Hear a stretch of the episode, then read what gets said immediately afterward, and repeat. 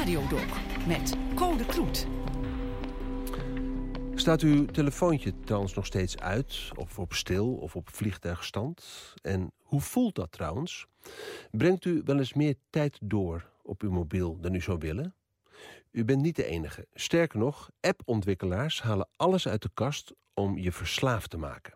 En dat ontdekte NRC-journalist Wouter van Noord voor zijn boek Is daar iemand? Luc Heesen onderzocht hoe dat werkt en wat je eraan kan doen. Gedachteloos scroll je door je Facebookpagina. Kattenfilmpje, advertentie, strandfoto van een kennis van een kennis en weer een kwartier weg. Regelmatig heb je jezelf afgevraagd: moet ik niet gewoon stoppen met Facebook? En toch kom je terug. Het is precies wat grote techbedrijven zoals Facebook en Twitter willen en wat zich steeds duidelijker begint op te dringen. De iPhone bestaat 10 jaar. We zitten nu op een punt dat bijna iedereen uh, zo'n apparaat heeft. De penetratiegraad is echt boven de 85% in de meeste landen. En het ongemak met ons eigen obsessieve gedrag, de reflexmatigheid van ons gedrag op die apparaten, dat bereikt volgens mij nu een punt waarop we met z'n allen zeggen: hé, hey, dit is eigenlijk niet meer normaal en het voelt ook niet meer goed. Laten we er dan ook wat aan doen. Je hoort NRC-journalist Wouter van Noord. Voor zijn boek Is daar iemand? kwam hij erachter hoe apps als Facebook en Twitter ontworpen zijn om jouw aandacht zo lang mogelijk te grijpen. En met succes. Facebook wist zijn bezoekers vorig jaar gemiddeld maar liefst 50 minuten per dag vast te houden, hoofdzakelijk via smartphones. En volgens Apple ontgrendelen gebruikers hun iPhone 80 keer per dag. Nou goed, dan is de smartphone dus een product dat we veel en graag gebruiken. Niks mis mee, toch? Nou, er zijn drie dingen, uh, de manieren waarop uh, de smartphone ons verandert. Bijvoorbeeld stress. Door de smartphone vervagen de grenzen tussen werk en privé. En een van de belangrijkste dingen om burn-out te voorkomen is juist die grens tussen werk en privé, hersteltijd. Concentratie. We zijn de hele tijd aan het multitasken, waardoor uh, we onze concentratie niet gebruiken. En concentratie werkt als een spier. Die moet je trainen. En als je dat niet doet, dan raak je op een gegeven moment het vermogen ook kwijt. En de derde is empathie. Vond ik de meest verrassende zelf. Is als je de hele tijd een schermpje erbij pakt.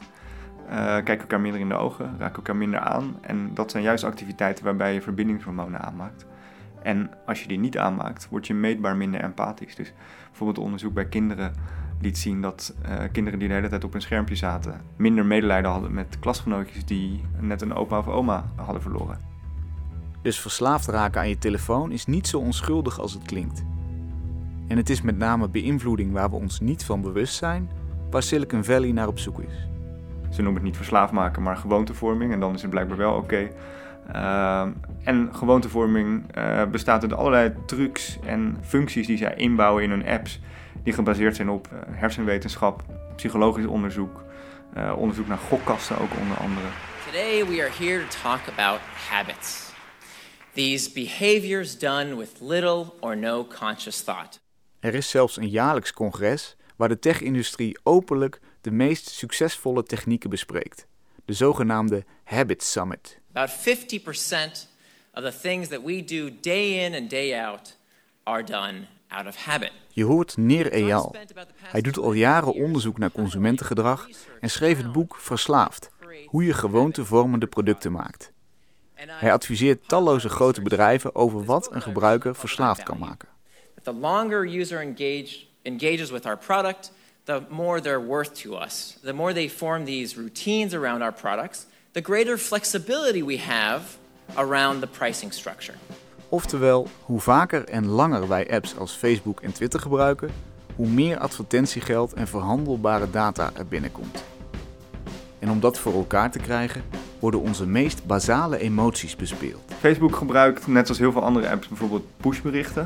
Uh, pushberichten appelleren heel erg aan een menselijke intrinsieke behoefte om orde na te streven. Smartphones werken een beetje als een dopaminepompje. Een van de manieren waarop je dat gelukshormoon aanmaakt is als jij orde schept. Een schoon bureau vind je prettig. Opgeruimde kamer vind je ook fijner dan een rommelige kamer. Op het moment dat je de kamer hebt opgeruimd, krijg je een lekker golfje dopamine. En op het moment dat jij een vervelend zeurend pushballonnetje van je thuisscherm wegwerkt, krijg je ook een lekker golfje dopamine. Goedemorgen, weet je wie je vandaag jarig is? hey, een evenement in je buurt. Je bent getagd in een Facebookbericht waarin een gebeurtenis van drie jaar geleden wordt herkoud. Allemaal pogingen, verspreid over de dag, om je naar het platform te lokken. Eenmaal op het platform lonkt daar die tijdlijn. Have you ever wondered why the feed is so prominent today? Why do so many products have a feed? Well, let's consider the Twitter timeline as an example. When you open up the Twitter app, perhaps the first thing isn't very interesting, and maybe the second isn't all that interesting, but how about the third or the fourth? Well, all you have to do is to continue to scroll. And this scrolling uses the exact same psychology as pulling on a slot machine, searching and searching and never done searching for the next reward. En dat is rechtstreeks terug te voeren op belangrijk onderzoek dat Harvard-psycholoog B.F. Skinner in de jaren 40 deed, toen hij het gedrag van duiven bestudeerde. Ze moesten met hun snavel op een plastic plaatje tikken en kregen dan als beloning wat voer. The pigeon learned that pecking the disc produced a reward. Then the behavior of pecking could be studied in relation to how often that reward was offered. Hij ontdekte dat als je die duiven elke minuut of zo een beloning gaf, in regelmatige intervals, dat die duiven op een gegeven moment door hadden dat het binnen een minuut was. En dus even wachten met pikken tot ongeveer een minuut en dan rolde het volgende korreltje voer weer uit. You can reinforce with food, but you don't reinforce every time. You're every, perhaps every tenth time, or perhaps only once every minute, or something like that. Als hij ze variabele beloningen gaf, dus als hij de beloning elke, eerst elke 20 seconden, daarna elke 40 seconden en daarna anderhalve minuut op zich liet wachten. Dan ontdekte hij dat die duiven helemaal gek werden. Die gingen duizenden keren per minuut pikken op het plaatje om maar op jacht te kunnen naar, naar de volgende beloning. En dat is hetzelfde mechanisme dat in gokkasten is ingebouwd. Je hoeft helemaal niet elke keer de jackpot te winnen.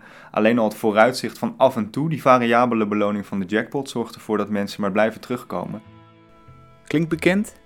Duimpje omlaag, verversen, weinig interessants, toch maar verversen. Duimpje omlaag, weinig interessants, toch maar weer verversen. Duimpje omlaag. En eenmaal opgezogen in je eigen privé-casinootje, spelen YouTube, Netflix en Facebook het volgende filmpje automatisch af en komt er geen einde aan je tijdlijn. Net zoals in casino's is er niets dat je uit de flow haalt. Maar casino's zijn wettelijk verplicht verslaafde klanten tegen zichzelf in bescherming te nemen. Zou dat dan ook niet voor verslavende apps moeten? Nou, je kan je best wel afvragen hoe ethisch verantwoord is het dat wij die bedrijven dat zomaar laten doen. Moeten we bijvoorbeeld Denemarken achterna, die een tech-ambassadeur gaat instellen om met grote bedrijven te onderhandelen? Dat is iemand die vanuit de overheid bilaterale relaties moet onderhouden met bedrijven als Apple en Google. Uh, in de woorden van de uh, minister van Denemarken die dat plan bedacht. Apple en Google zijn tegenwoordig belangrijker voor Denemarken dan de bilaterale uh, relaties met Griekenland. Met zo'n ambassadeur we in ieder geval in gesprek met die bedrijven. Want nu vindt dat gesprek eigenlijk helemaal niet plaats. Vindt correctie eigenlijk alleen maar plaats totaal achteraf als het al heel erg mis is. Als mededingingsregels worden geschonden of als er echt grote, grove privacy schendingen zijn. Een andere interessante optie is een moreel appel op appmakers. Tristan Harris bijvoorbeeld werkte drie jaar als design-ethicus bij Google.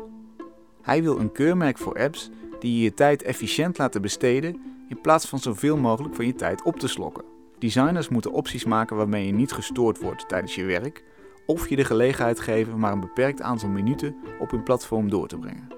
We want to have a relationship with technology that gives us back choice. About how we spend time with it. And we're going to need help from designers.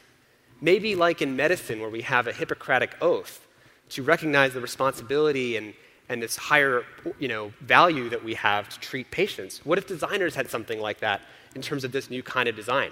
And users, for all of us, we can demand technology that works this way. Now, it may seem hard, but McDonald's didn't have salads until the consumer demand was there. Die hele data-economie die drijft op het verzamelen van data, het tonen van online advertenties. Uh, nou ja, zie dat maar eens uh, te doen zonder dat je de tijd van de gebruiker vasthoudt. En Facebook zelf? Geeft hij op zijn minst toe dat hun product verslavend is?